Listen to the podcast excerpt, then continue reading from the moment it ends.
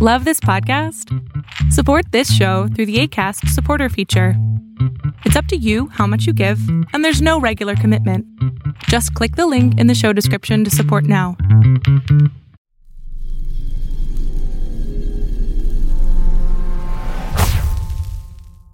Welcome to a special edition of the Duke Loves Wrestling podcast entitled, This is Chasyn Rance. Ladies and gentlemen, what you're about to hear is a three-part documentary which delves into some pretty significant details about the most polarizing figure probably in the history of pro wrestling. Uh, this is definitely something that you've never heard before in this level of detail.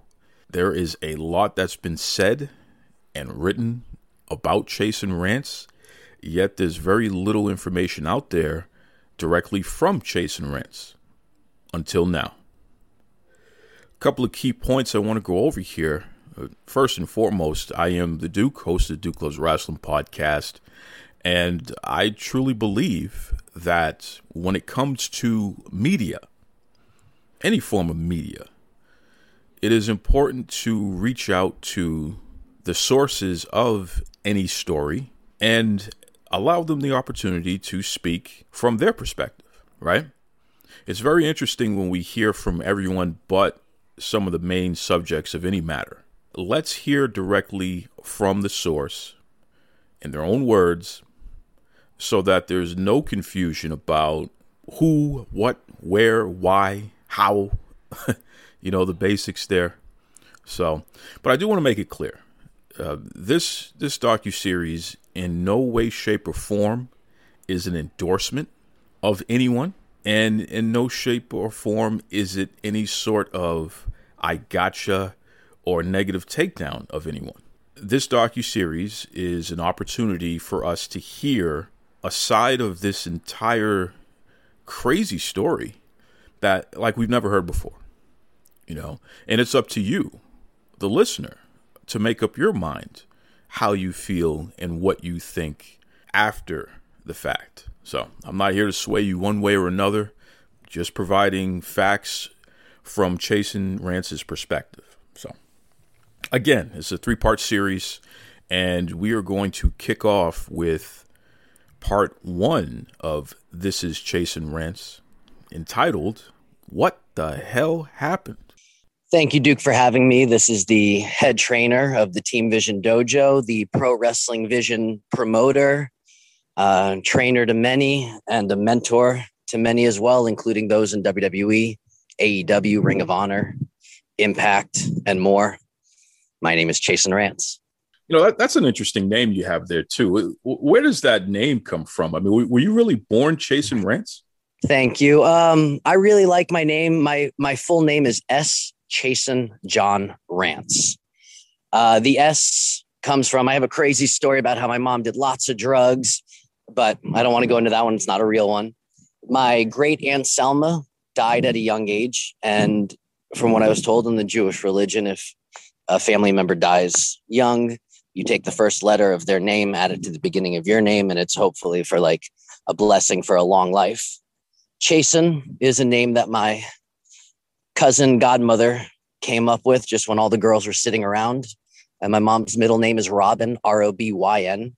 So I got C H A S Y N. John was after John Lennon, but my grandmother thinks it was John F. Kennedy Junior, but she knows now, but still the same. And Rance, my dad is from England, Rance. So that's my real name, S. Chasyn John Rance, or Rance in America, in England. That, that's, that's incredible. It was almost like... Uh... They were setting you up to be involved in some form of entertainment with a name like that. There's no two ways about it. Um, uh, they, they kind of were. And it's a nice name. We all have cool names. My little brother's name is Ashton, A S H T Y N. Wow. Okay. Yeah. So you, you got a pretty big resume, uh, Chasyn. Just listening to you introduce yourself and, and point out a few of your, your accolades that you, you want to be most well known for. Um, How does it feel to be a guy that legitimately, I mean, you're the talk of the town on a on a pretty regular basis there. Uh, just from a general standpoint, how does that feel? Um, it's got its ups and it has its downs, because I have, I have so many people that reach out to me and check on me to see if I'm okay. And people that in, in big companies, people that have been in big companies that'll send me screenshots of this, that, or whatever. A lot of times I tell them, thank you, but no thanks. I'm hanging out by the pool, or I'm working out, or like right now I'm walking my dog, Charlie. I have a lot of things going on, and I have so much business stuff, and I have a lot of personal friends and family that I like to hang out with. So I try not to pay attention to that stuff all the time. Uh, but it's nice when it's good stuff. Well, yeah. And, and, you know, there's, even to this day, there are a lot of uh, big name wrestlers who they post videos of themselves training with you and at your facility and, and all that good stuff there. So it's, it's pretty clear that you do have your support system. There's no two ways about that. And people continue to go to you.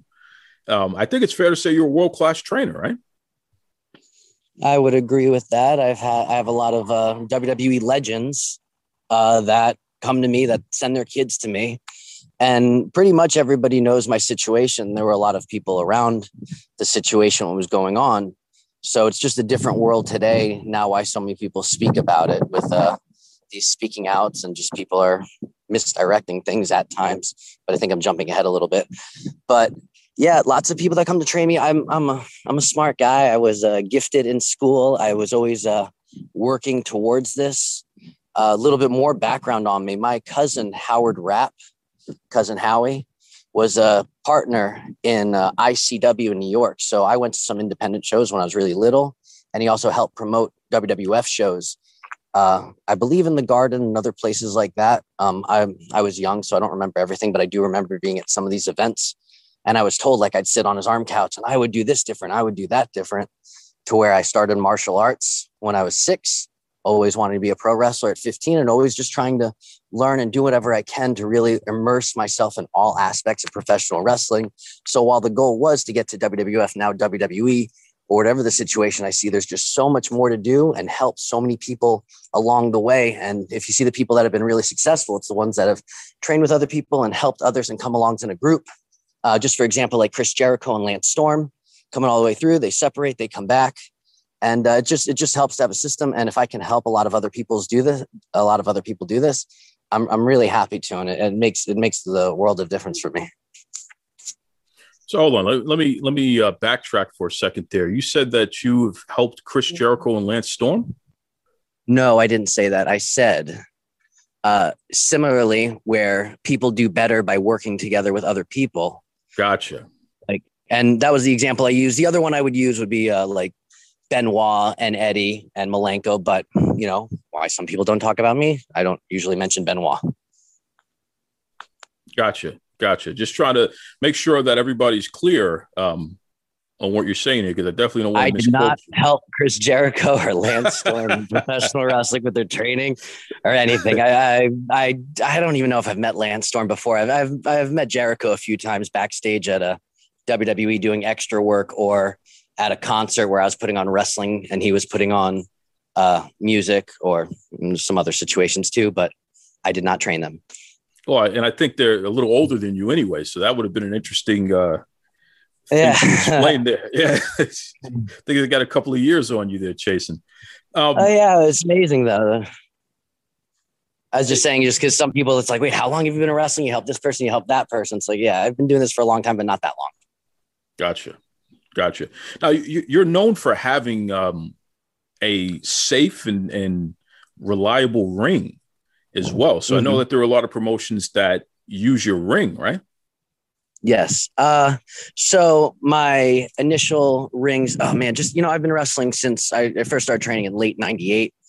And, you know, Rusty Brooks, who was my first trainer, my main trainer, who I say I got my elementary school training from, uh, great fundamentals through the Malenko system. He, uh, you know, told me how to test rings and stuff, and then seeing how he built his own ring.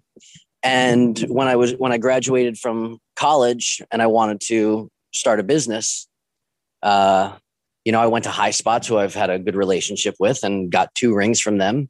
And then my most recent ring uh, was built by Bob Rosen, which is what we used for that New Japan event uh, a couple of years ago in uh, the Daytona Ocean Center. And I have uh, Brian Martin, who was an apprentice of Bob Rosen, who I've known Bob Rosen since I was eighteen when I first moved up to Orlando, how he's been the ring technician for T N A and now Impact, uh, sorry, and now uh, A E W, and almost went to W W E, but they have a great ring guy as well. So I always try to make sure everything is as safe as possible and as best as possible. Plus, like when I was renting into M L W, like they had certain situations here or there, like make sure this doesn't slide off of the ropes, things like that. So I do my best because like I try to put forth maximum effort in everything I do.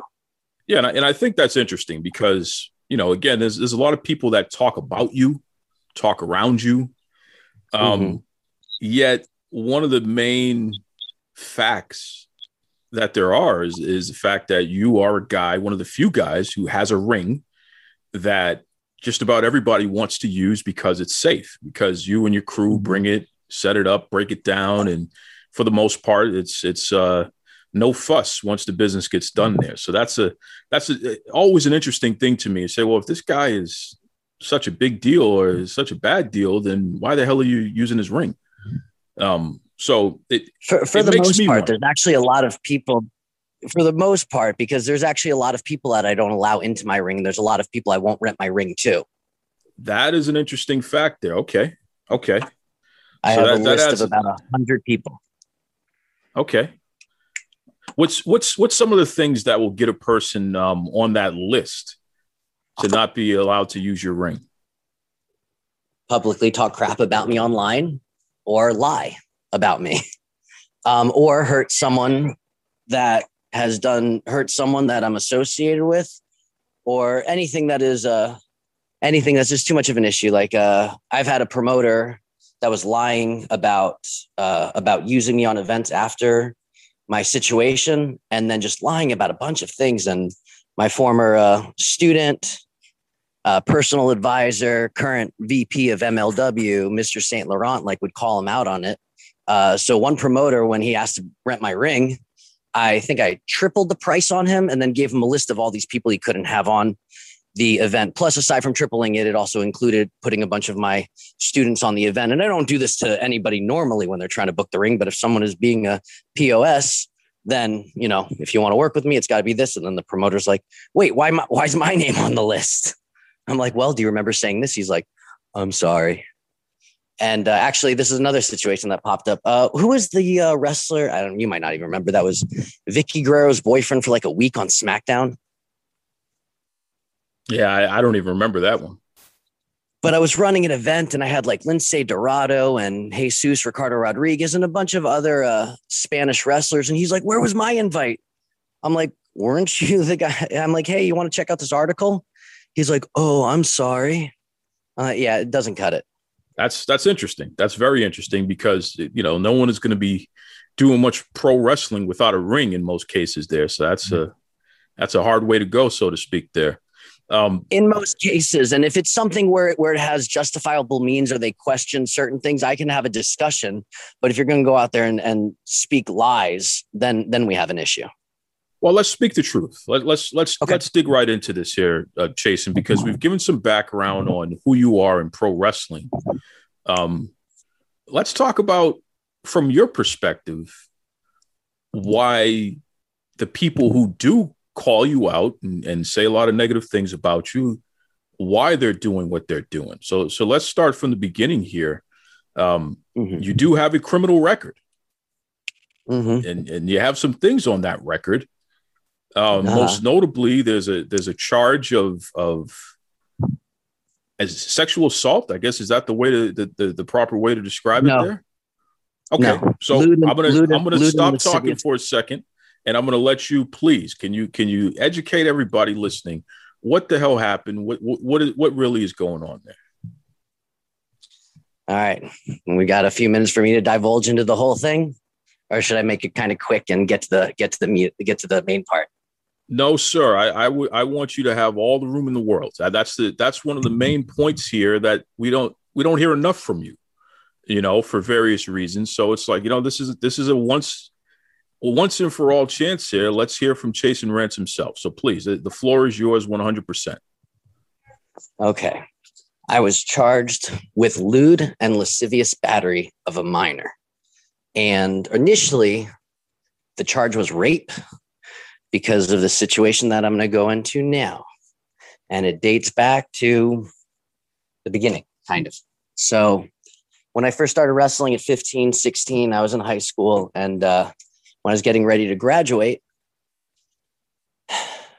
when I was getting ready to graduate, my uh, girlfriend, my high school sweetheart at the time, kind of made me pick between her and wrestling. And I'm like, this is my passion. I love you. Um, we were each other's first and everything. But, you know, this is really what I want to do. And uh, she also cheated on me, but whatever. Um, actually, around the time, so when I'm leaving for college, I actually, the girl that I got in trouble with is my grandmother's boyfriend's daughter. Uh, I met her when we were both minors, and it was always something where my grandmother and her father were, oh, you guys would be such a cute couple. And it was kind of like, okay, uh, in the future, maybe. She she was a she was an aspiring actress in L A from England, and uh, never thought much of it. Just like, okay. Uh, anyways, fast forward. She'd always come to visit her.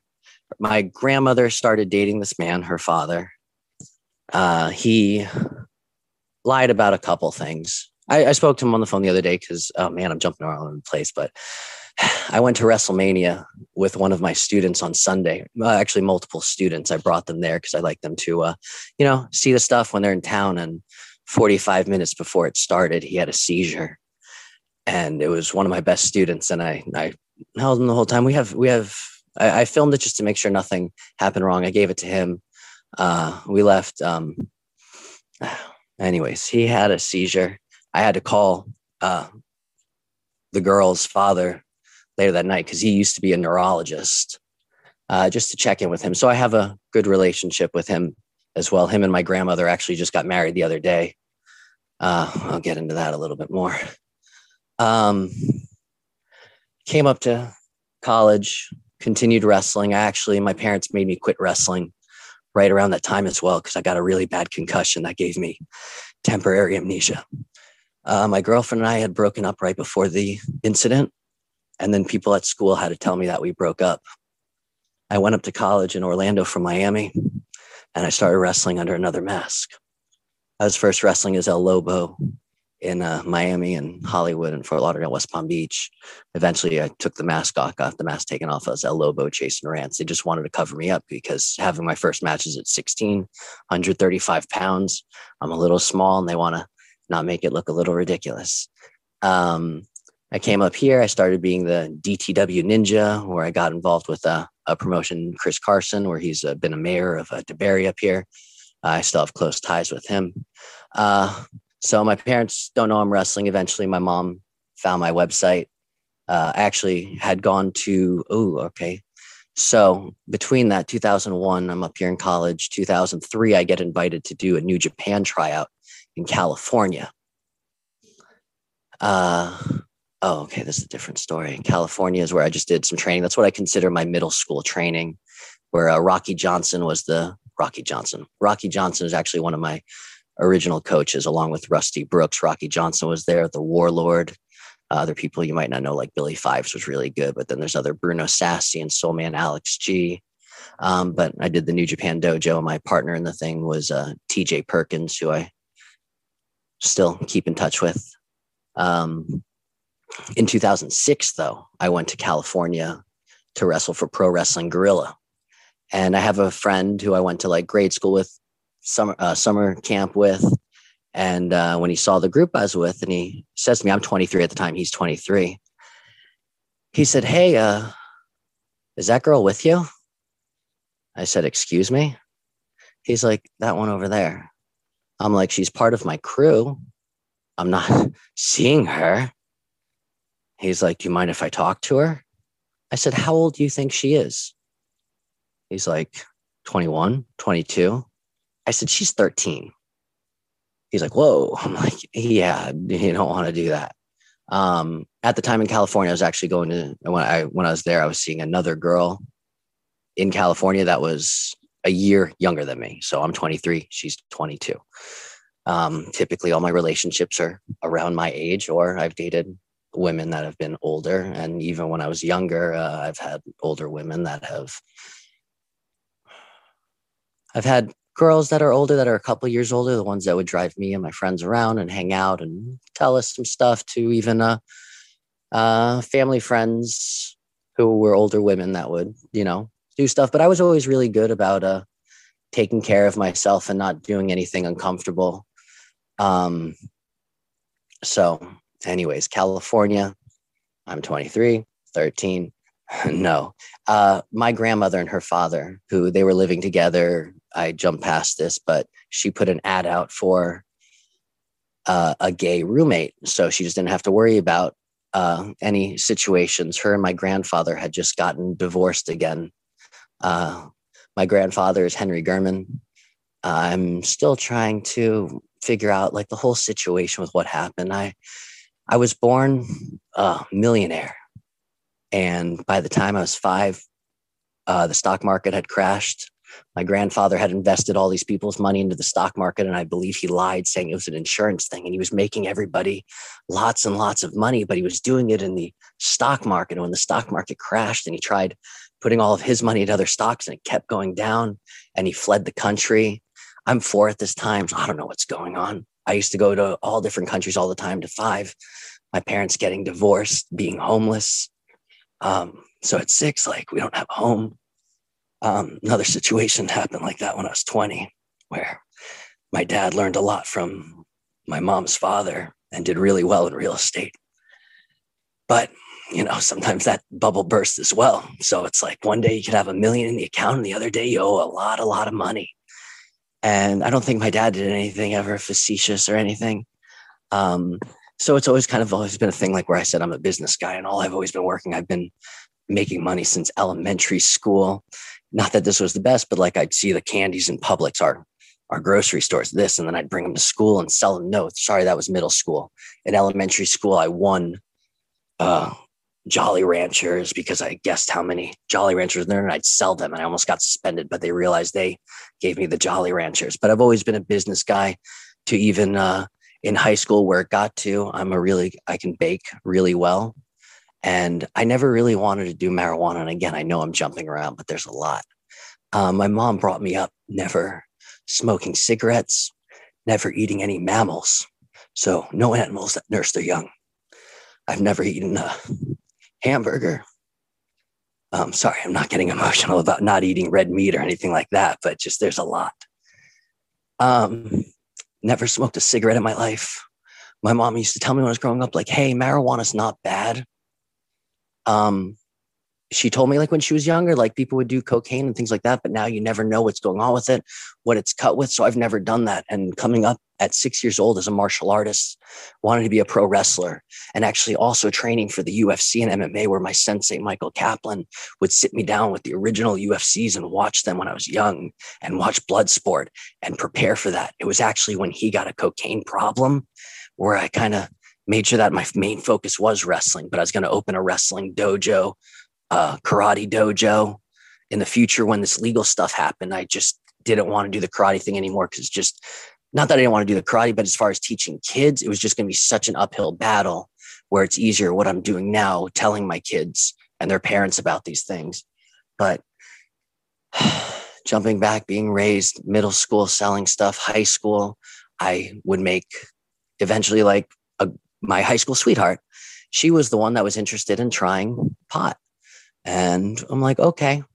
Uh, so I did it with her. And it's funny because when I was hanging out with uh, one of these times a while ago, if you watch this video on YouTube, it's low key homicide in me. And I've never really publicly spoken about it. Uh, and I guess I won't really. But prior to that, we were talking. We, you'll see the cop killer double stomp. It's a crazy bump I took. I won't take again. Um, uh, Loki was asking, he's like, oh, like the wrestlers got you involved in pot. And it's like, uh, Rusty Brooks' son, J-Dog, Jeff Brooks, he would try to like, oh, come smoke, come hotbox. No, no, no, no, no. I'm like, no, it was a girl. Um, but marijuana's ho- opened actually a lot of doors. And I know those rumors online about me selling pot, and I don't do that. Um, I have a medical card now. Um, again, I'm jumping all over the place, and we might get to that. But um, I sold pot brownies while I was in school. Uh, so I was always doing something to make money. And then when I was going to uh, college, like I said, I got the injury. My parents didn't. They just wanted to make sure that I was in school. I never really had to have a real job. Like I taught at summer camp, like I was a counselor. Um, but I always worked really hard on my grades. Like I mentioned, I was a gifted student, and it was just always do your grades. And while I was doing that, I would also do work for my dad with real estate. Um, I would do all the leases. I would do all the computer work. Uh, my mom, she eventually got into advertising when, when she was young. She didn't have to work. She got into advertising. Now she uh, is a wine sommelier, and she puts on the American Fine Wine Competition, and we do wine events. And uh, typically it's all American wines. I've gone to her with California. I've gone with her to California, to Napa Valley and Mendocino County and all these other places doing uh, work with her in wine in the past few years also, um, even when I was dealing with some probation that we'll get to. Um, California, wrestling for P W G. The girl, she invited me to stay with her because my grandmother and her father would have us talk on the phone or A O L Instant Messenger. Oh, talk to her. Please talk to her. She's an actress. She's trying to do better. She'd like to talk. She, you know, she likes you. And yes, uh, you know, in the future, it'd be cute for you guys. And I said, okay. And we actually had a discussion at one point that maybe when I'm thirty-five and she's twenty-five and we're established in our careers, that maybe it could be something. And this was something that was spoken about with my grandmother and her father. And my mom knew the situation and my dad knew the situation, and just, and we didn't really think too much of it, but she would come to visit when she was fourteen and I'm twenty-four. Uh, the, my grandmother, the father, her, and she had an older sister as well. Uh, she, and the older sister and I, we were friendly. They tried to set us up too when I was wrestling in North Carolina. She was uh, there, and she was a fashionista. But like, just, we didn't really click. She was a very nice girl. But the other one, uh, she just was always interested. And I thought her acting was really good. She was, uh, when she was fourteen, like I mentioned, when they were staying here, uh, she tried getting a little too close to me on a couch when we were watching some horror movie. And I just had to move away. And eventually I just told the family, I said, hey, I'm going upstairs, as they were like getting ready. And I just, I didn't want to be left alone with her. And, and I'm not trying to blame her or anything. And I, and I don't try to victim blame or anything like that. Um, she was a very nice girl.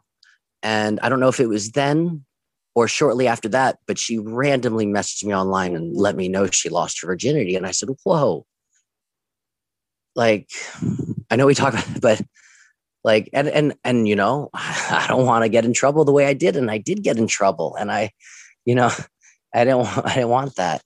And like, looking back, it's like, what was I thinking eventually? And that wasn't when she was fourteen. A year later, my uh, high school sweetheart was back in my life. Um, we're best friends, but we're not dating each other. Um, I'm kind of a wreck because I have her around me, and and the girl I got in trouble with, she I see her like once a year when she visits, or twice a year when she visits, and she writes me online, and I try not to keep it too much, but like if I'm on the phone with my grandmother or with her father and she's around or something, we'll talk. She's even shown up to parties for my stepsister when she thought I was going to be there, and wears some of the most provocative stuff and like made my sister cry because she thought I was going to be there, and just like, and it's a whole thing. So Um, there's a bunch of letters written about me through my legal stuff, but I don't know. Uh, so my high school sweetheart and I have plans to go to the Cauliflower Alley Club in two thousand eight. Myself, I signed up to be a lifetime member. I signed her up for a year, and uh, it was us two, Mister Saint Laurent, uh, one of my other students who also works for M L W, Josh Hess. Uh, that's his wrestling name. I don't know if he uses that as his real name. I, I know what his real name is, but if he, whatever. Um, we had another female with us, and uh, the original I Believe in Wrestling promoter that I had broken into the business, that I had helped out, that I met back in early ninety-nine at an F O W event in South Florida, that said he was interested in this stuff. And I just said, I, you know, if you ever need me, we'll be around. And eventually when I came up to U C F, he was in the, uh, the A E Pi Alpha Epsilon Pi fraternity that I joined uh, when we had to kidnap the brothers. He was one that they had selected. So I said, okay, I'll get him. I invited him over. uh, oh, hey, there's the promoter over there, sit down. And we kidnapped him. But, you know, as an apology, and I would have done this anyway, I introduced him to the S C W promoter, the one that was the mayor. Um, and we've dealt with other mayors too lately. Uh, so I helped him out. He talks a lot of crap online about me on Twitter, and it's incredible. And it's like, I did so much for you. Maybe sometimes I was cocky and all. There were definitely times when I was cocky and thought highly of myself, but I was at one point one of the top like independent guys that was, where was I going to sign? But a lot of people in wrestling today don't know that or see that. There are ones that, like how you mentioned, people in these bigger places that talk well about me. Uh, I'll throw an example out there. Uh, Aleister Black, Tommy End, when he was coming here, when I was running an event with Evolve for an I Believe in Wrestling pay-per-view, where my roommate Larry Zbyszko and Mister Saint Laurent, who used to be my roommate, were doing commentary for it.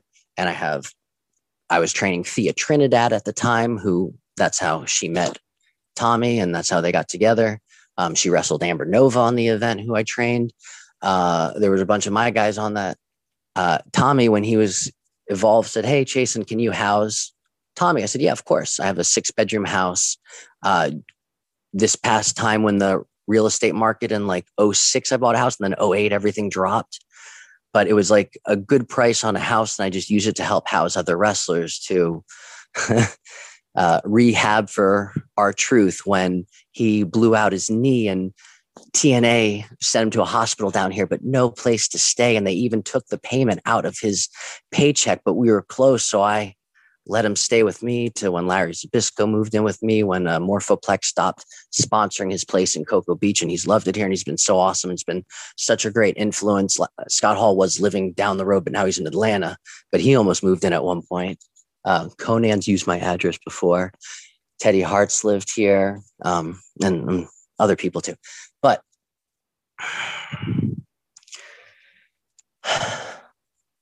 Cauliflower Alley Club, my high school sweetheart and I were sitting down uh, at one of the hotel, not one of the, at one of the big uh, areas on the strip. And we saw cubic zirconium rings on the side. And we're like looking at each other and smiling. We kept joking about the marriage thing. I was dating uh, this girl, Kat. Uh, Kat can be seen with me in Ring of Honor and F I P events. She was the main one where she did so well. She was a former cheerleader, uh, really good shape, really peppy. And she worked the gimmick really well, where she was getting paydays in F I P. And I don't think she got a payday in Ring of Honor, but um, I actually met her while I had another one of my girlfriends who came to a show with one of her girlfriends where they were my valets for the Y R R, Young, Rich, and Ready for Action, which was when I came into F I P because Jamie Noble told Gabe Sapolsky, hey, you should use this guy. And we were running a camp together. Um, eventually, Gabe realized, like, he saw me as a, like, just the way he saw tendencies, that he saw me as a heel. And Scott Hall's always like, Chasyn, you're such a better heel. Like, people that know me know I'm a good guy, but certain tendency, tendencies, and if you don't know me, and I'm very serious. And there's a lot of people that don't like me online from years past because I'm so serious, whether I don't like this or I don't like that, or I explain it and I express myself, but I do it in a passionate manner. And if you want to come back at me and passionately speak to me about something, heck yeah, we can talk about this. And I've had talks with like the wrestlers, but then there's other ones that might just go behind my back and say, he's a jerk, or use more profane words. We're looking at those cubic zirconium rings and, oh, uh, sorry, let me jump back to where Amanda, the one I was on Tool Academy with, her and Michelle, who they're my valets. I'm in F I P. Gabe saw me, said, you'd probably be better as a heel, right? I said, yep. And uh, with a smirk on my face, and they had a group with me and Steve Madison. It was supposed to be called Madison Incorporated, but it was kind of based off my real life situation. How I, if you watch, if you watch Young Rock and you see Rocky Johnson, he's always driving a nice car. Um, that's something my dad, it's like, oh, we can get a nice car. And then just trying to make sure balancing the money. And over the years, when I've had lots of money to having no money, or not necessarily myself at the time, but family, it's not real. The money's not real. The happiness is real. So that's why I try to not see all the negativity out there. And I try to just do good things for people, and why I have so many people that back me. There's so many ways to make and lose money and things to do that I try not to focus on that. Um, jumping all around. Uh, Amanda got too high eating one of my cookies, and I saw a girl front row. And yes, I've been, when I'm not too serious about things, like I'll just, I've had bunches, lots of girlfriends at times, all been of age, all know the situation. On Mister Saint Laurent's old message board, I used to have a top five of who I was dating. And my high school sweetheart was always at the top, because while we were dating, and but we weren't, we weren't intimate. Um, she was always number one, and she knew that. And when we were in Vegas, we said, hey, you want to, we talked about it, and uh, we talked about getting married, which we had talked about when we were in high school. And this is seven, eight years later. And so we got the ring. I sent a picture to my stepsister, just figuring she'd be the one to blab it to everybody. And within moments, both her and I were getting blown up with, whoa, congratulations, blah, blah, blah, blah, blah. Um, so when we came back, we were going to be serious. She was moving in with me. She had uh, she had just graduated college. I had just graduated shortly before that. Um, but something was weird. Uh, she stayed with me for two months and she wanted to have, when I first came back, the first thing I did is I went to a Cat's place and broke up with her right away. And Danielle, the high school sweetheart, accused me of uh, sleeping with her. And I said, I swear I didn't. I even told her, Kat said she was ready to jump on me, and I stopped her and I told her, and Kat was very happy for me, because when I first started dating her, I said, hey, I have a trip with my ex, my best friend, my ex-girlfriend, my best friend. We're going to Vegas at this time. Nothing goes on with us, but in the future we talk about it. So something might happen. So going into the relationship, Kat even knew that. So when I told her about that, she said, I understand. And she thanked me, but I came back and things were different. I didn't know what was going on since like the end of the trip. Fast forward two months. And we're in the night of question of what happened, where I, the thing that got me in trouble. Danielle was supposed to come stay upstairs with me, but she said she wanted a separation period. She stayed in the downstairs room, uh, currently rented by Tim Zbyszko. And I'm like, okay. So we're in August. It's two thousand eight. I Believe in Wrestling is in full swing. It's uh, considered one of the top promotions in Florida. I'm helping run other shows too. Mister Saint Laurent and myself are helping other people. We were running an event in South Florida. I think it was U E P W or whatever it was. um, my thumb was messed up. I was in a cast. I was wrestling Craig Classic. He was a former N W A World Junior Heavyweight Champion who relinquished the title when Joey Machete, the Sheik, was stripped of the N W A World Heavyweight title, someone that I came up with. And Craig Classic is someone that I helped a little train uh, to where even when I came back to training and help with Rusty, Rusty's training and Flex training, and they're like, you're wrestling like Dean Malenko. And I said, thank you. And later when I was training at a school and helping where it was me, Spanky, uh, Michael Shane, uh, Matt Bentley, uh, A J Galan, who was the owner. And then later Jamie Noble and I went to our own place after the Dudleys who had came in. Uh, kind of took over, and I, I I don't know the exact story, so I don't want to say what happened, but it closed down that school. They opened their school. Um, they said, you wrestle like Dean Malenko. And I said, thank you. And fast forward a little bit more when I'm training with Scott Hall and everything. And he eventually says, he says, hey, uh, you're wrestling like Dean Malenko. And I said, thank you. And he said, that's not a compliment. I'm like, whoa, tell me more, because I want to be a sponge. I want to know. And Scott Hall, Kevin Nash, Larry Zbyszko are the ones I've probably learned the most from as far as like the top, top stuff. Um, he said, Dean Malenko, I'd call him Dino Machino. He'd go out there, wrestle a great match for twenty minutes. Everybody would clap. It was really good. I'd go out there for eight minutes. I'd slick my hair, throw a toothpick, say, hey, yo. And the crowd goes, ah. Put on more of a show. I'm like, oh, thank you, Scott. And he said that to me right before one of my matches with, uh, uh, before he's like, don't forget, it's a show. I'm like, yeah, that's right. Had all these cool wrestling spots. I'm like, I could do that, but I need to open it more. I need to do more, bigger, incorporate this, incorporate that. Anyways, wrestling in South Florida, Craig Classic, his debut match was against me as well. Uh, they wanted us to do a thirty minute Broadway. And for those that don't know, a Broadway is a time limit draw. Wasn't going to happen. The show didn't make sense like that. Mister Saint Laurent, Laurent and I helped fix the card. M S L helped teach me to book, where I learned, learned a lot of stuff from Larry and Scott and, and Kev. No, Larry and Scott more. Kev, a lot more business things. Um, but M S L learned from Bobby Rogers, who was trained by Buddy Rogers. So that was a lot of good stuff. And then just sitting in the rooms and then out in T N A a lot of times discussing different philosophies and psychology. Um, anyways, we had the match. Uh, I remember there was some D Q uh, gimmick with my thumb and maybe my grandmother's crutch or something. I don't know. I think I don't remember exactly, but the whole point after the event's over, it's uh, me, uh, Kirby Mack, him and T J Mack, Team Action, which aren't really well known anymore, but they were like the next Hardy Boys.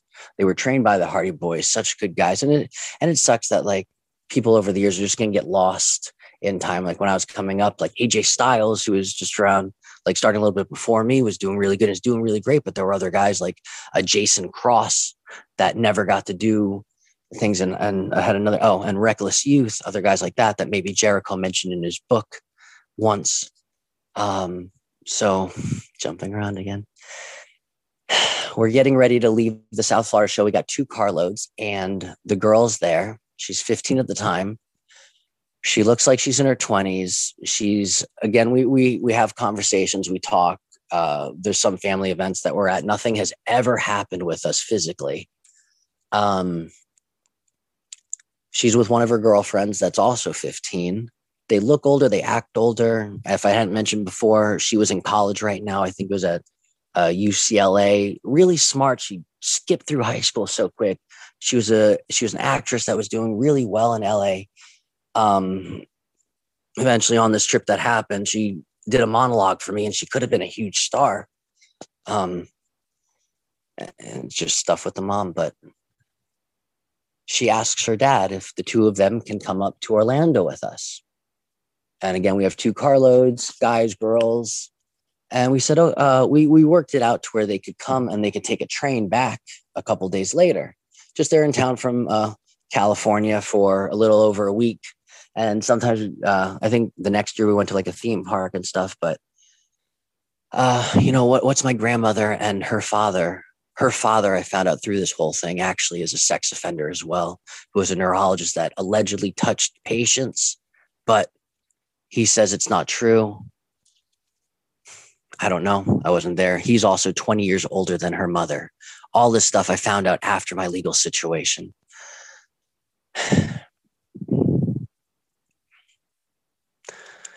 We figure out a plan for them to come up, and Danielle, my high school sweetheart, is supposed to stay in the bedroom with me. And the two girls are supposed to stay in the bedroom downstairs. We go up to Orlando from Deerfield and getting ready to go to sleep. And Kirby Mack, who is always kind of like the partier. Um, and again, there were other times. And, you know, here's here's some scumbag stuff that you can call me out on. And it was kind of just the way growing up in Miami, like, you know, hey, uh, and like one time I got drunk. It's me, Kirby, T J, T J Mack, and his girlfriend were just having a conversation about how she, he won't have sex with her. And I'm just joking about how, well, if you don't, I'm, I am eventually to where he had sex with her. And he'd already had sex with her before. I'm not sure what the whole situation was, but it was like playful banter, but it cost me a booking in North Carolina. It cost like me, Mister Saint Laurent, and SoCal Val, who were Team Vision, me, Mister Saint Laurent, and SoCal Val, Larry Zbyszko, initially Manny Montana, but he disappeared. Larry Zbyszko, we brought him to the fold. There's a lot there, but again, let me get back to the party where I first started my wrestling school in two thousand two in uh, T N T, Kenny G's father's backyard, who was the grandfather of a W W E superstar female wrestler. But to the party that wasn't supposed to happen, uh, Kirby starts saying we're going to party. It's like, no, we're supposed to have the party tomorrow night after the I Believe in Wrestling event. It's late because we got back. I don't know if it was like one, two, three, because jump ahead. I know the incident happened at seven in the morning. Things had been going rough with uh, Danielle and I. I didn't know what was going on, but we weren't being intimate. uh, we we the only thing at, right before we got engaged was we'd kiss, and then once we got engaged, she gave me the ultimatum stuff. But then she also stopped kissing and like went to the downstairs room, so I knew something was wrong, and it was just messing with my head a lot. And I still have the other girls' cats checking in on me. And then even Amanda, the one I dated before that, I eventually later went on the reality show Tool Academy just to get a job with W W E before all this stuff blew up. Um, it was, well, to negotiate with W W E, I actually signed with another company. Um, they would talk to me, and I believe there were other girls. I, I there was a police officer that I also uh, had a thing with that she found me on MySpace and started talking to me. I eventually asked her, I said, how many people did you reach out? She said, three. I said, how many did you like hook up with? She said, just you. You're the only one that caught my attention and kept it. Um, it was just really rough. So like Danielle wasn't doing anything. And then I remember us going to the store once and her phone's ringing. And like, I go to get her for her because like her dad had uh, some health issues and he has since passed away. So I was always concerned about that. Like, what are you doing? You're going through my phone. I'm like, and I had never touched her phone. I've never gone through a girlfriend's phone. And I think back in two thousand eight, I don't even know if that was really a thing. I think I had a sidekick then. Come to the party. By the party, I found out that uh,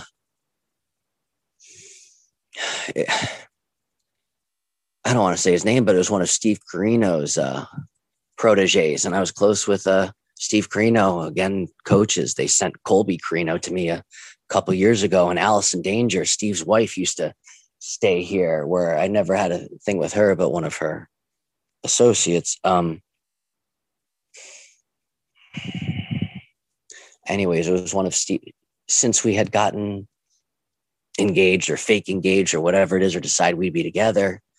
Uh, when I went to go wrestle the event, the Cauliflower Alley Club, or go do this or something. And she said she went shopping. She was uh, sleeping with Corino's uh, apprentice, who I had known for a little bit. And uh, even during the trip, like this was going on the whole time. And I had like a nice talk with him. It was actually one of those passionate things where we were just discussing if a cruiserweight T J Mack should be hip tossing Mister Saint Laurent, who weighs more, and just talk about the momentum, if they're coming off the ropes or this or that, whatever, to like a thing. And I tell him like, oh man, you're talking Dale, Dale Gagner, Dale Gagne, the A W A president, like, oh man, I love this.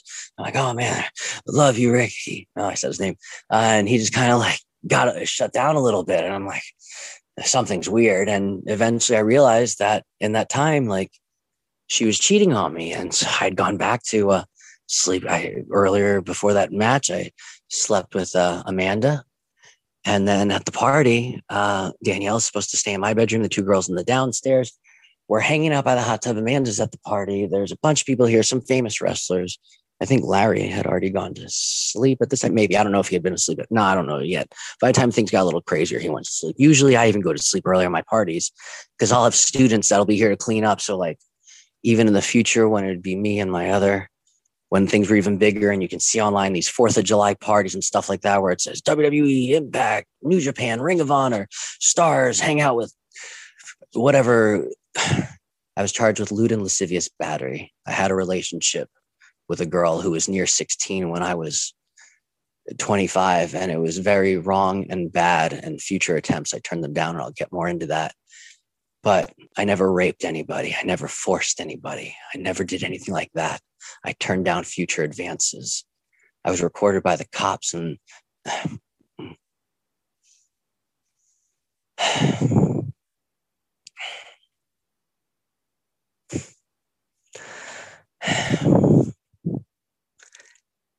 we're in the hot tub. I'm upset. Danielle is going around letting people smoke pot out of some, I don't know, big bowl. And Kirby is supplying uh, Jaeger. Uh, I always joke because I'd have Jaeger in the fridge because uh, in some of my dad's buildings that he uh, he would own buildings for businesses and also ones to uh, for homes, uh, different condos. He had a Red Bull machine, but it didn't really make much money. So he gave it to me. So I have it in my garage. So I'd always tell at the parties, oh, the Jaeger's free, but you have to pay two dollars for the Red Bull in the garage. And Johnny Vandal, for example, who's doing incredible things in Panama right now. He moved to D R. He was one of the, the alternates in the Cruiserweight Classic. He joined Rusty Brooks school at fifteen and lied and said he was eighteen. Rusty had me talk with him because I was always honest and upfront. And I sat Johnny down. I said, how old are you really? He's like fifteen. Rusty, he's fifteen. He's like, what, what? I'm like, it's cool. We already knew you were young. Just be honest. Um, and always kind of took him under my wing because he was like the, he was, I was the smallest guy they had ever trained. one hundred thirty pounds. Maybe when I started, actually one twenty-five, because I had cut for amateur wrestling. So martial arts, I did some amateur wrestling, um, very little, but, and they tried to recruit me back, back right into pro wrestling. Uh, Johnny Vandal was the funnest to rib multiple times with ah, so much. Watch a match with me, Larry, and the Vandals in the very first I Believe in Wrestling event. Anyways, I think this is Believe four, maybe. Johnny was the one that we'd rib about the machine, but everybody else. Two bucks for the Red Bull. The Jaeger's free. Kirby's passing out Jaeger. Danielle's passing out pot. I messed up. I'm upset emotionally, and I've been drinking. And I've been smoking. I don't do anything else. I've taken pain pills before when I've got that really bad concussion. Uh, and if I didn't mention this where Dan- yeah, I did, where Danielle came to the hospital and told me we were still together and we broke up. Um, aside from the wrestling, her cheating.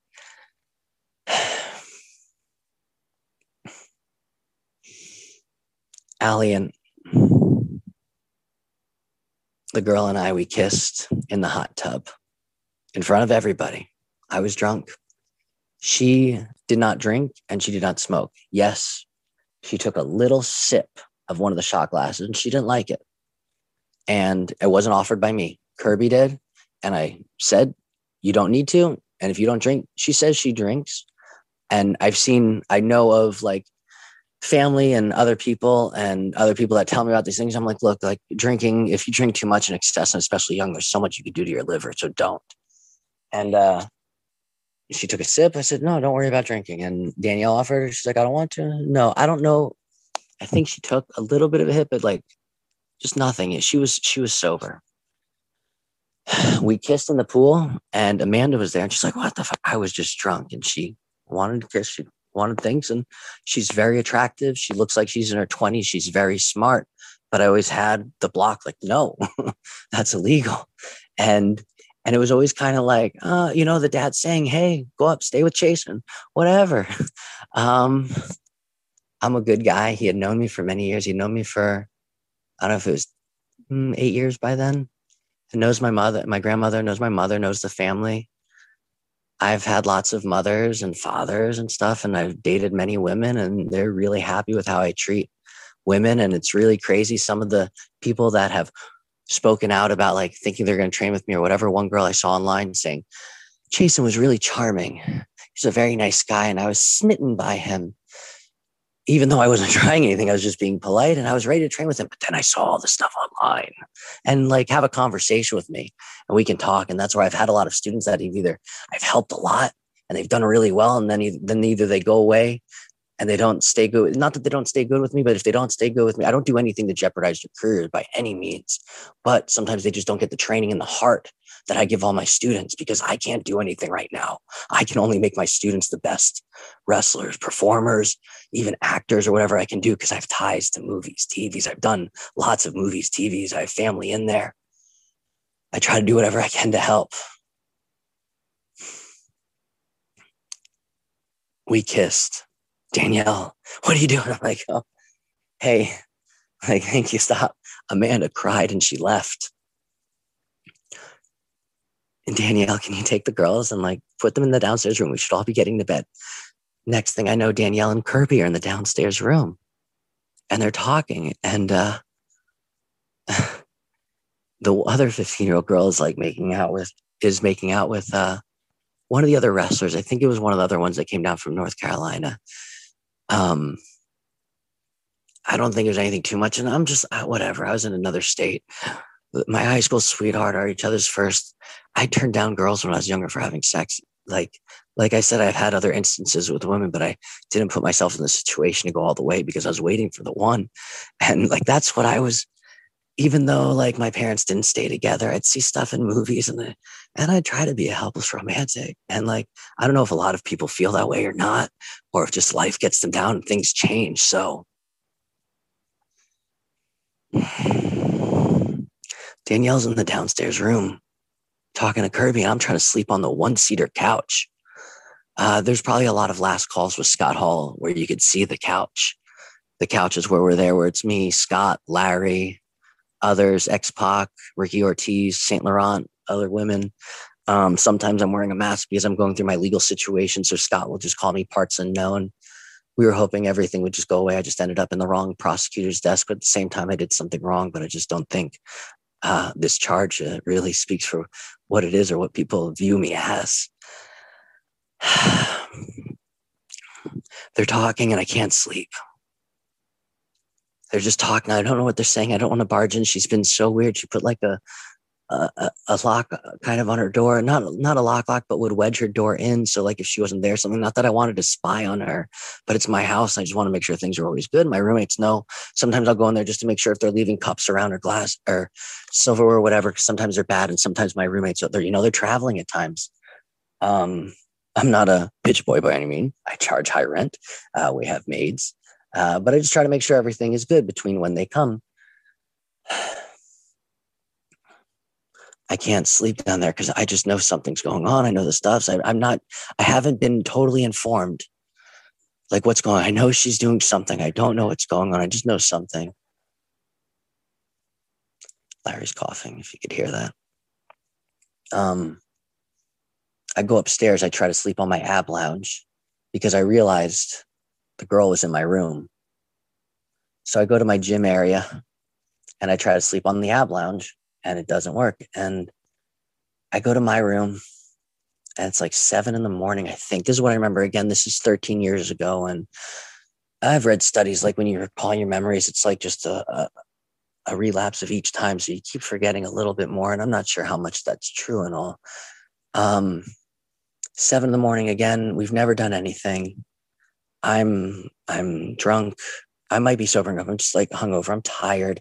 Just had this wrestling match. Oh, also at the same time, I'm dealing with uh, A W A issues because this is right right uh, around the time that Dale is dealing with issues with W W E because um, his real name is Dale Gagner, and he tried dropping the R, and we just played it up. Oh, yeah, it's uh, Vern's, uh, excuse me, relative as opposed to... Um, just somebody that worked for Vern.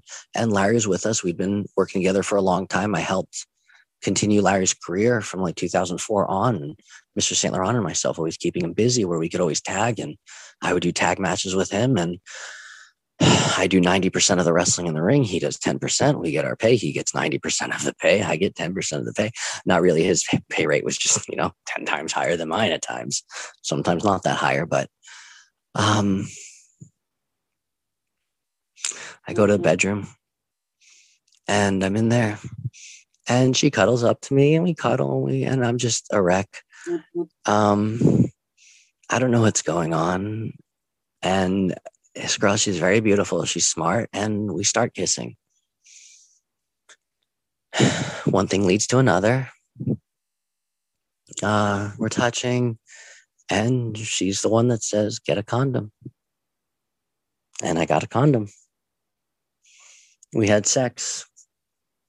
Uh, uh, it wasn't her first time. It wasn't her second time. And after me, it wasn't her last time before all the legal stuff happened. Um, from what she had told me with the legal stuff, after, uh, before the legal stuff happened, she had two partners before me, one after me. According to her sister to my brother, she made some lewd comment about how she always has. I don't even want to say it. Again, because I don't know if that's true. My brother also it can be facetious at times.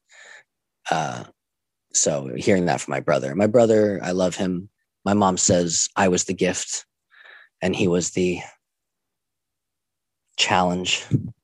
He, I was the first of the whole generation and I kind of got praised. And I don't know what Ashton is. I love Ashton. I, I know because I hear from his uh, ex-wife's girlfriend's just, he's jealous of me. And I, and I hate that. Um, I came up with the money and he kind of didn't. So he feels like he was shortchanged there, but really we're five and two. Like he doesn't know. Um, I did better in school. Uh, there was a time when we were younger when uh, I'd always get blamed for stuff as the older brother, but it was always him. He was just kind of the, I don't know what the situation was. My grandmother talks about when he was two or one, and he points at his cheek to like get a kiss and she leans in to kiss him and he hits her. And she just always thought, like, from then, like, ah, oh, there's something there.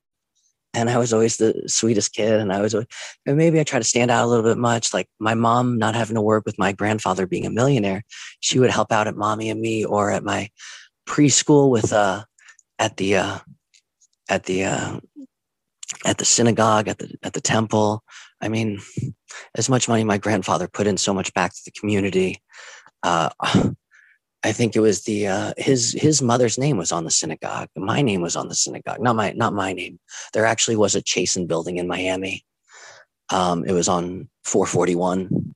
Uh, years later, when my dad had a building, he named it the Ashton building for my brother, but it wasn't as big. And he always even complained about that. I have an ashtray that I use for my medical marijuana that says Chasyn building on it. Um, and my grandfather, who recently passed away from COVID, uh, this past June, I have a big frame of me and him in there when the building was just being built, and we have our construction hats on where I'm looking up to him. And I, he'd always joke at holidays and stuff and pretend to give my grandmother a key like there was hidden money, but there wasn't. If there was money, he would have given it back to the people. We wouldn't have been struggling like we were. There was no hidden money. He did what he could. A lot of people know that, but then just like how people speak poorly about him, about me, they speak poorly about him.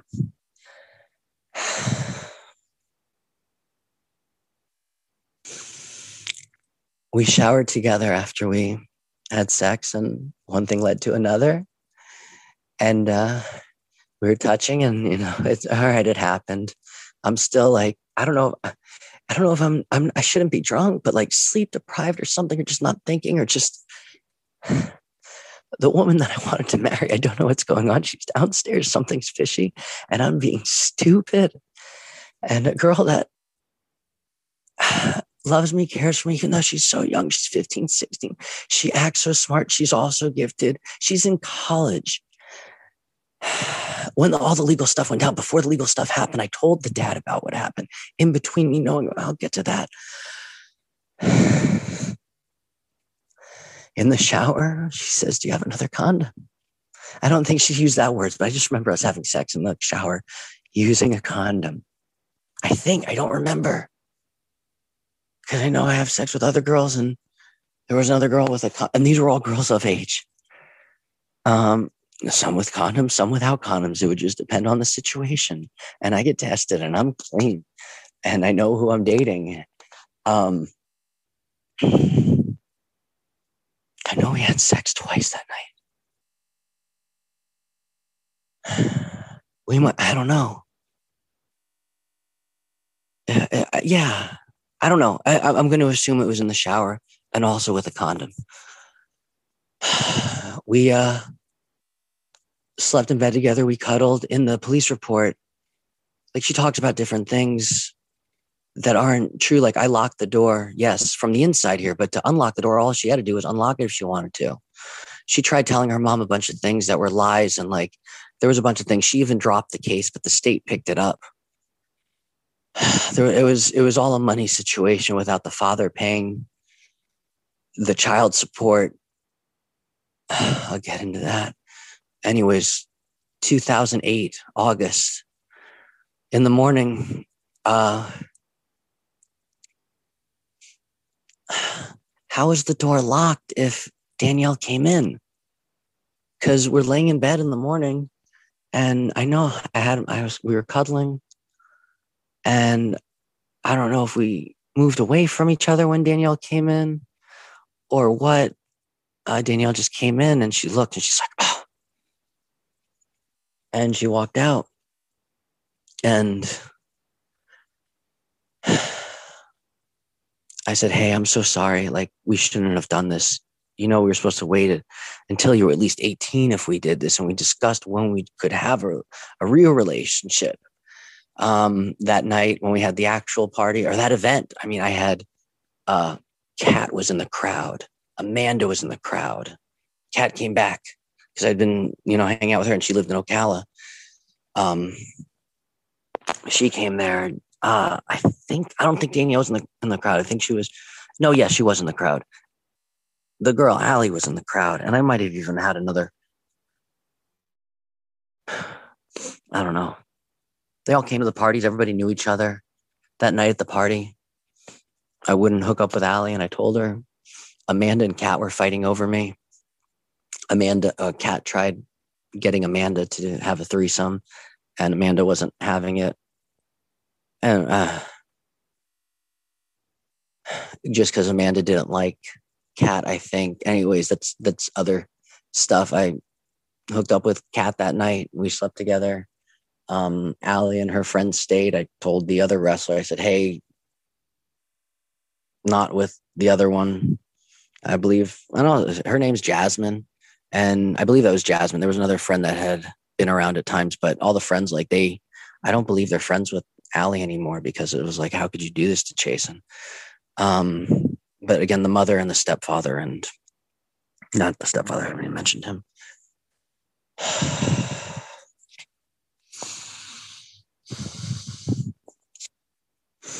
We hung out, or the party, at the party, did all that. Uh, said, you can't do that. The girls stayed down, the fifteen-year-old stayed downstairs on the couch. Danielle stayed in the room with Kirby. No, not Kirby. She stayed by herself. Kirby, I don't know where everybody was at. The next morning, everybody was leaving. My students cleaned my house. The two younger girls are there. I think we hung out for like the day, and I don't know what we did. And I had other people there too. And then I took them to the train station. That was it. Um, I found out then Dale Ganya told me exactly what was going on and said, you thought this happened? You thought she went uh, to New York with this girl? And that time, no, she went to New Jersey with him. And I'm like, oh, man, oh, this all makes sense. And the whole relationship with A W A uh, kind of fell apart after that. And Larry uh, had lost the title somewhat, but Mister Saint Laurent came up. There were a couple times where they had to put the belt back on Larry. We ended up having like three or four times. So you have all these random A W A World Heavyweight Champions out there. And then eventually years later, we had Larry wrestle the Sheik, A W A versus N W A World title at the Team Vision Dojo with all the Japanese press and everything in front of like twenty people. Um, I was supposed to wrestle Lince Dorado, I think, on the main event, but I, I had pulled something when I was out with Scott. I don't know what it was. I was supposed to do another tournament. I was out for a little bit. And so I had Sugar Dunkerton, uh, Pineapple Pete, who's somebody else that I helped so much with this gimmick, who wanted to do a clothesline. Clothesline is coming. I said, why don't you do like a slam dunk where I can take a back bump like a like a clothesline, then I'll feed around. You do another slam dunk like Air Jordan. I'll take it like a bulldog instead of clothesline. Clothesline. I was like, oh, maybe I'll do one and then I'll do the clothesline. I'm like, all right, whatever. And then talk crap about me when you don't even know. Talk to me.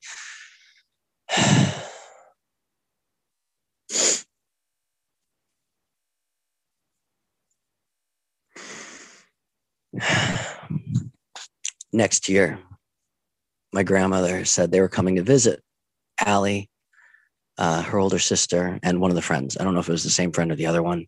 Um, they invited me to stay at the Cocoa Beach Hotel with all of them. I'm like, oh, no, uh, I got stuck. Eventually, I had to go over there. The next day was our cousin Dylan's birthday, who was young at the time. I don't know if he was uh, nine or something. One of my cousins that uh, I still keep in t- I mean, well, cousin through family, his parents, his mother was adopted when she was young. I have a lot of family and friends and stuff, and we do lots of charity, and not, no, they were not charity, just lots of helping people adopted, someone that had problems, and then even adopted her son. My grandparents, uh, best friends who had passed away. Anyways, I, I try to be there for him because he doesn't really have that. And he's got his uncle that takes care of him, but here nor there. But that was his birthday. Um, I get to the hotel. I don't know if it's like twelve thirty or one, maybe twelve thirty. And I figure, okay, I don't want this situation to happen again. I figure the two sixteen-year-olds and me, twenty-six, sixteen-year-olds will stay in their bed, and I'll stay in the bed with uh, the older one who's uh, like in between our age, and nothing will happen. The older sister and the friend stayed in one bed, and Allie got into bed with me, and things started to happen. And I stopped her. I went to the bathroom. I took care of myself, and I said, we can't do that. I'm sorry. The next day we went to the party. We walked out on the beach. Some stuff happened, and we stopped. And then when we back back at my grandmother's house, my grandmother asked me to come, and I'm like, and then sent me to uh, go pick up like a red box. We're in two thousand nine, by the way. Um, twenty-six, she's sixteen. Um, she joked about going to the condom section. I'm like, no, no, no. Let's get a red box and get out of here. And I'm being playful with it because I like I do care about the girl. I do love the girl. We had a relationship where we cared about each other. We cared about each other's personal things, what was going on when she had boyfriends and stuff like that. Like, it's like, okay, just make sure he's treating you well. And I hope your career is going well, and make sure you do this stuff. When, and I was going to mention this, when she was here hanging out, she did a monologue for me, and I'm like, wow, this girl could be a star. She had a crazy mother. The cop told me that as well. We get a movie, we go back to the house, we're all hanging out on like a couch, on a fold-out couch, and uh, eventually it's just me, her, the older sister. I don't know where her friend was. We're watching, and all of a sudden she starts trying to go down on me, and I'm like, I run to the bathroom, I take care of myself, and I say, stop, we can't do that. I think I left. I think I left right then. I know we went to a water park. We were in South Florida at the time. So the party was in Cocoa Beach. I think maybe the next day we went to a water park in West Palm Beach. We held hands like a little bit. Like we'd go on a ride together because it's like, we can't do this. So we went down on a tube together or something. I'd hold her hand and I'd tell her I care about her. And she'd talk about it. And I'm just like, we can't. And I don't know if that's mind manipulation or things like that. I'm not trying to. And whatever I did, I've told her like, I'm sorry, and I didn't mean to. And it didn't seem like it really hurt anything because, like I said, she had relationships after me and plenty, and I know about them. And then even in the future, like she she doesn't really really have a relationship with her father now, but she'd ask about me, and I'm like, can you do anything to fix this? Do you want to say anything? Like, what can we do? And her mother just had such a stranglehold over her. And it really hurt. And I, I cared about her. I wanted to make sure she's okay. But anyways, parks, this and that, I go away. Since that time, I'm trying to get in W W E. My career's going well. You know, I started in ninety-eight. I moved up to Orlando in oh one. I started doing M L W in oh three. I was a, I came in. I'm always trying to work, doing whatever I can. Ring crew, drive people around. What do you need? You come into my town, I'll help you. Never coke, anything like that. You need a little bit of pot? I can spare a little pot. Can I get you a lot? No. Do you want some of mine? Sure. Are you going to take advantage of me? No. Will you try? Maybe, and you'll learn. I'm not going to be a jerk about it, but I'm going to let you know. I'm not a mark. I'm a businessman. I have skills. I have skills inside and outside of the ring, and that's why I continue to flourish doing what I'm doing, even with all the hate. M L W. oh four, I go to T N A. I'm traveling around. I did my training. I met Teddy Hart. I really looked up to the Hart family. He mentioned opportunities to go train in the Hart Dungeon. I ended up being the last student, even though some documentaries will say Teddy Hart, some documentaries will say T J Wilson, Tyson Kidd. But if you look it up, I'm the last one to go there, train there, come under the Hart banner. I'm the last one to have a shoot fight in the dungeon. You can look up my shoot fight. It's a little crazy. It's a three-part, and it's like almost a pro wrestling kind of finish. Harry and T J are there. Natty was around a lot. I went to T N A. I was going to go there in Nashville, and I wish I would have, but I found out they were coming to Orlando, so I waited. I work hard, but I also work smart. If I heard they're coming to Orlando, I thought things were going to be the same. Heck yeah, let me not... Uh, No offense. No, Jarrell, like I told him to, Jarrell Clark, who was signed at T N A, who's come back at times, Mister six thirty. I, I want to say the inventor at the six thirty, but still, if you look up Luna Wrestling, where they did the stuff in France back in the day, and I was going over this footage with a, a with some personnel the other day, as far as uh, six thirties, I'm like, look, they're doing six thirties there. Um, but not quite how Jarrell did it before. Ricochet and Uh, Sanjay tried it before, and he's tried it once and said he'd never do it again. Um, and others, and Jack Evans, who Jack Evans was also there in the Hearts. Um, I had wrestled him. Actually, so at M L W, when they came, Jack Evans was being flown down a day early, and they had no hotel, no nothing. And Jack was real young and new, and I talked to his dad, uh, Jack Miller, Senior, and I said, look, um, I live on campus by U C F. If he wants to stay with me, I can take him to the gym. I can take him around. I can take care of him for the extra day that they don't have him.